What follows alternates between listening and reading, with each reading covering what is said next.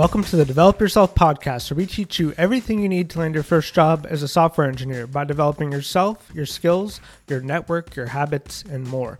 I'm one of your co hosts, Peter Elbaum, and today we're talking about a question that I imagine a lot of you who listen to this podcast might have, because a lot of you who are listeners are either transitioning to a career in tech or are thinking about doing so. And the question that we're going to answer today or try to answer is Are coding boot camps worth it? Are they still worth it? in 2022? And in order to answer that question, there's a couple different things you kind of have to lay down as ground rules. There's a few different ways of approaching that question. And so that's what I'm going to get into. The audio for this episode is actually from one of my most popular YouTube videos, and it's popular because a lot of people are searching for this question Are coding bootcamps worth it? And so I took the audio from this video and I'm putting it in here for you. And I think the feedback I've gotten on it has been pretty good. And so I'm hoping it will be helpful to you as you're considering this question.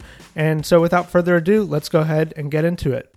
Hey everyone, today I'm going to try to answer the question Is a coding bootcamp still worth it in 2022? My answer is going to be based on my own experiences as a bootcamp student and mentor, and as a developer working in the actual job market. The goal behind doing this video is that hopefully it'll answer some questions that you might have and be a guide for you as you consider whether or not a bootcamp is the right choice for you. So let's go ahead and get into it. So let's examine the question behind this video itself, which is Is a bootcamp camp still worth it? And I think the emphasis is on the word worth. And when people are asking this question, I think people really want to know is a bootcamp going to help me get a job? So I answer this in two ways. The first answer has to do with the market, and the second answer has to do with you as a person. So let's go ahead and start with the market. When people are asking this question in terms of the market, I think people want to know is the market for junior developers saturated? And I think the answer here is no. If you look at any of the statistics about developer jobs going unfilled, I think it's clear that there is still a demand demand for developers and for technical skill in general in the job market. That said, it doesn't necessarily mean that every single opening is for a junior developer. Even if it is the case that there are fewer openings for junior developers, I don't think that's anything to worry about. I think you can distinguish yourself, and this is where we start to get into talking about you as a person. But I've talked about this before in past videos, and as a junior developer, you tend to represent risk to an employer because you haven't been vetted yet, you haven't had professional experience, and so there's a question about whether or not you can do the actual job. One way to mitigate this risk is to show your skill through projects. Another way is to simply do really well in the interview process. But more than anything, I think the thing that will help you stand out in the interview process and also have a successful career is learning. See, the thing about boot camps is you don't know everything that you will need to know. It is a foundation. And that's what I always tell people is it's kind of a starting point. The way my first code teacher put it is that you're an advanced beginner when you graduate from a boot camp. And because that's the case, the best skill you can have for yourself isn't going to be JavaScript or React or Node. It's going to be learning how to learn. The good thing about teaching yourself how to learn and learning new skills on your own is that you can start that in boot camp. And so another metaphor from my first programming teacher is that traditional education is kind of like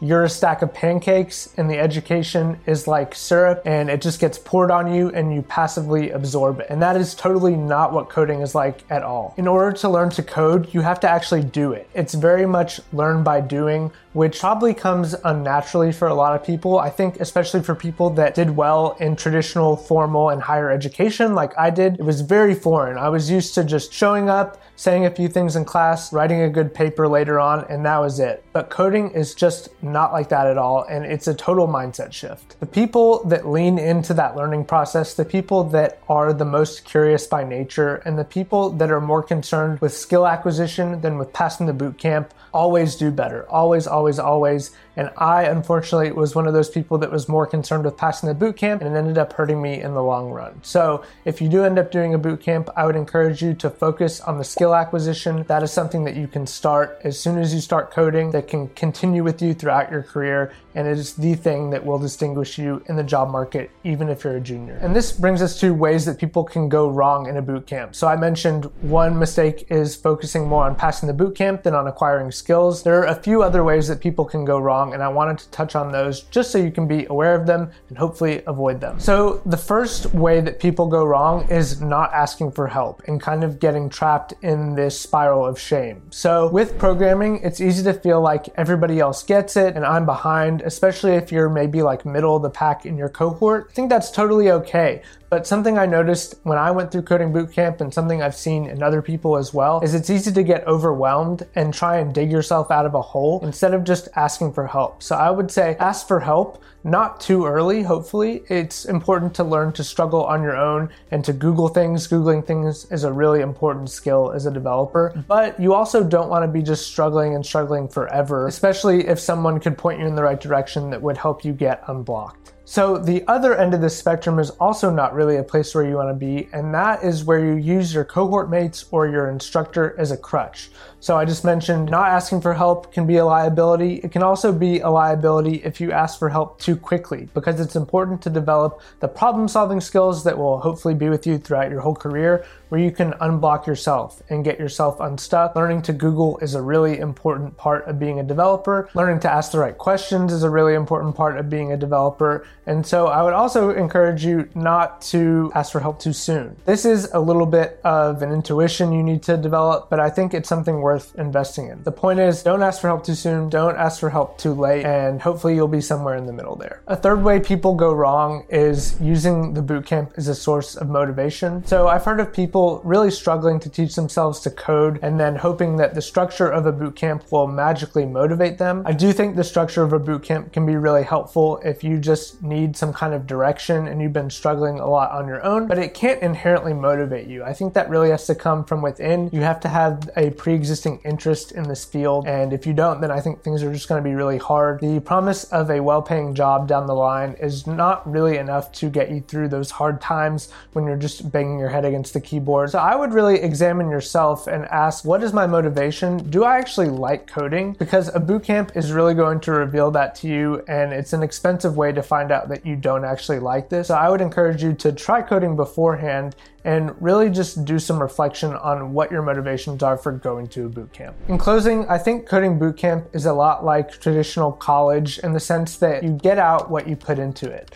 If you go in just wanting to pass, not really wanting to struggle, not really wanting to learn, then you probably won't have learned that much by the time you get through, if you get through it all. But if you go into it with a curiosity, a willingness to learn, and to embrace the process and embrace suffering, then I think you'll go really far. And those are things that will serve you throughout your career. Those are my thoughts on Coding Bootcamp in 2022 and whether or not it's still worth it. That's all for today. Thanks so much for listening. A few shameless plugs before you go. Parsity is at parsity.io, and we've also got a free cohort based 30 day JavaScript course called Dev30, and that's at dev30.xyz. My course, Junior to Senior, is on Udemy, and a link to that is in the show notes. And my YouTube channel is at youtube.com slash Peter. All these things have links in the show notes, and so we hope you'll check them out, and we'll see you in the next one. Thanks so much.